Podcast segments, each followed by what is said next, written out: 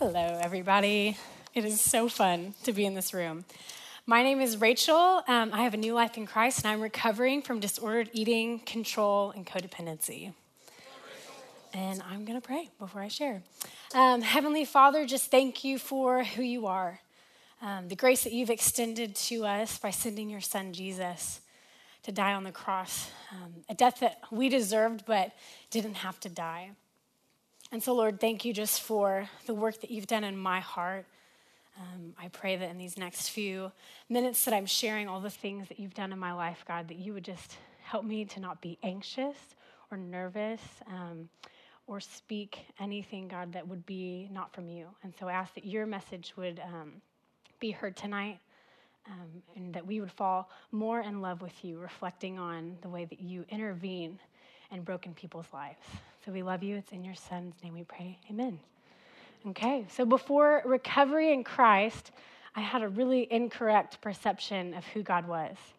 I grew up in a Christian home, but I always viewed God as just this impersonal, um, higher being um, who loves everybody and sent his son to die for everyone. So therefore, he didn't specifically love and pursue me. Um, I was just one in the millions that Jesus died for. When I was in junior high, I had a really good friend invite me to a church camp. And it was there for the first time I ever heard the gospel presented as a relationship with Jesus. Um, that there was nothing that I could do, good or bad, right or wrong, to earn my way to heaven, but it was only my belief and understanding of what the gospel was. Um, that's the only way that I could have a relationship with Christ. Um, and I remember the question, um, the speaker was preaching out of Mark 8, and that's when Jesus asked his disciples, Who do you say that I am? Um, and that question really haunted me because I was like, Well, I feel like I've heard all these things about God being in church and growing up, um, like in kids' ministry. You hear all these stories about who Jesus is. Um, but I had never thought for myself, who do I really say that God is and how is he working in my life? And so that was the moment that I really believed that Jesus um, was the one true God, fully man, fully God, who died on the cross for me, um, and that if I believe in him, I could have eternal life. And so I started following Christ at that age, but I didn't really understand fully what it meant to go all in with Christ or how to allow Jesus to fully transform every part of my life. So, like a lot of high school students, um, I cared a lot about what other people thought of me specifically boys. And so, um, man, a lot of my attention and, and brain power went to receive how could I get the attention and affection of other men? Um, and so, was in a relationship for four years, so 14 to 18, all four years of high school, um, and compromised my purity in every single way and completely hid my sin.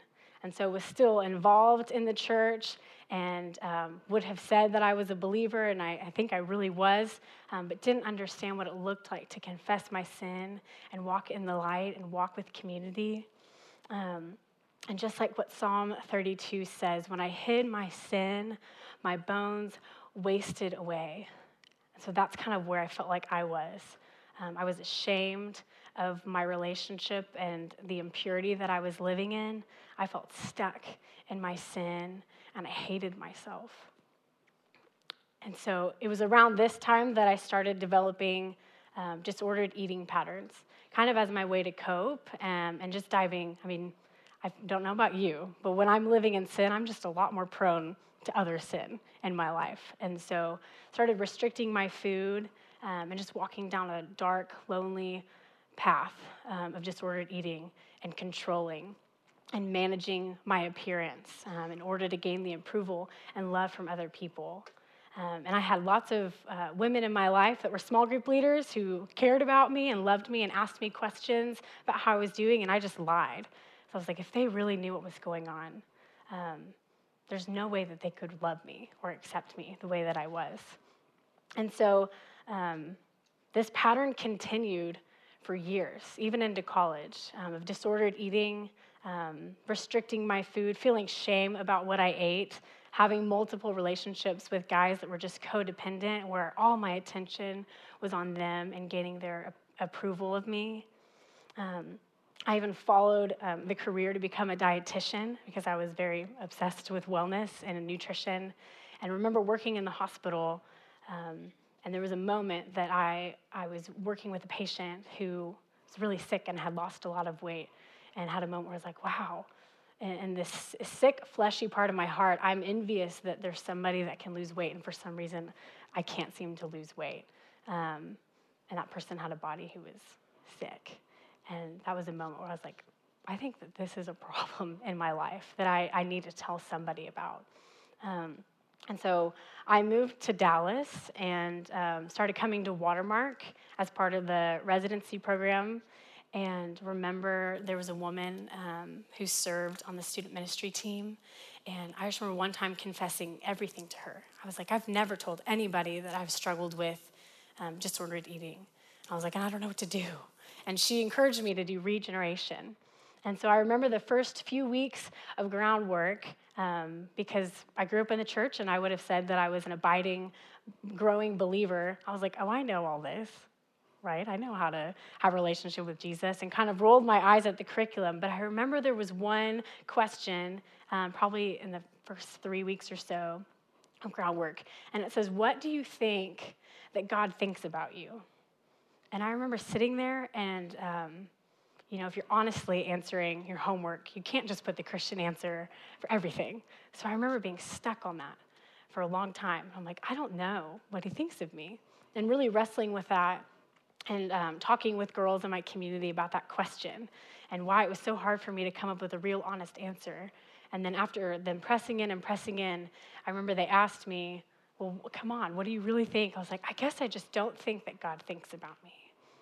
And, and that was the root belief um, that had been with me for all of my life that God was impersonal, that He couldn't really specifically think of my name, of me, that He didn't really create me as a masterpiece that He says in Ephesians 2:10, created with purpose to do good works He's planned for us. There's no way that that was actually me. You know, it's applicable to everybody else, but not for myself. Um, and that was a really huge moment for me to just sit there and go, oh, Lord, I missed it. God, I confess that I'm not believing that what your word says is true and that who you are is true and who I am because I'm in Christ is true. Um, and then I remember walking through inventory where you know where you write down all your sin and you're like, oh my gosh, I'm so broken and depraved. Um, and just remember thinking, wow, Lord, I need you. And I've been spending my whole life trying to manage my world and make it look perfect and manage information that people know about me and hiding things about me and um, altering my appearance for the approval of others. And, and I need you desperately. And I remember sitting and confessing with other girls in my life, um, all of those things. And then for the first time in my life, God used his people to show me that I could be fully known fully exposed and fully loved and accepted, just the way that I was. And that Jesus died on the cross for us while we were still sinners and loved me while I was still in my sin. And so after regen, you know, you're never really done with regeneration, um, constantly being sanctified, which I'm sure you've heard that before. Um, man, I still, I turn back to that curriculum and those two questions of who do you say I am and um, what do I think that God thinks about me all the time as just a check of where my heart's at and if I'm really believing that what God's word says is true. Um, and I'm desperately dependent on his word and to hide it into my heart, to know that he's created my body as a temple um, to steward and not to hurt or harm. Um, that I can trust him, that he is sovereign and Lord over my life, um, but of course, there are still seasons for the rest of our lives that we feel out of control. So I got married maybe six months ago. Well, not quite six months ago, and I shouldn't say maybe. I should know how long I've been married. Um, and after about a few months, my husband and I found out that we were pregnant, which was a surprise to us. Um, and I felt really out of control. I felt, you know, pregnancy does things to your body that you're like, wow, don't love that. Um, and just after about nine weeks, we found out that we had a miscarriage.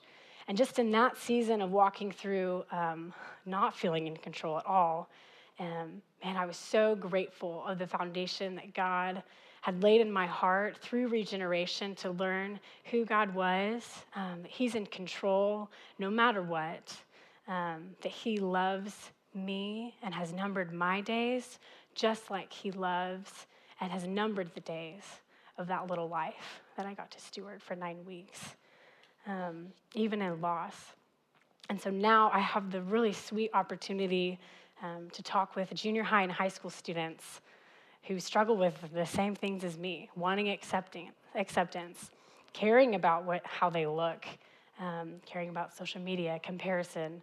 And it's really just amazing to me that God would allow me to do what I'm doing um, and just such a, and like, it amazes me. I don't even have words for it. Um, that God has redeemed my life so much from out of the pit that now I'm speaking to girls that were in my in my stage of life and getting to say, man, that's not where life is found. Life is only found in a relationship with Christ, a fully devoted, um, wonderful relationship with Jesus. And so, one thing that I've really learned throughout all of Regen is that when my number one concern is falling more in love with Jesus and confessing my sin and finding forgiveness and what he's already done on the cross, then I start to look more like him. And, and my hope is for the rest of my life um, that I would just fall more in love with him every single day. So, thank you for letting me share tonight.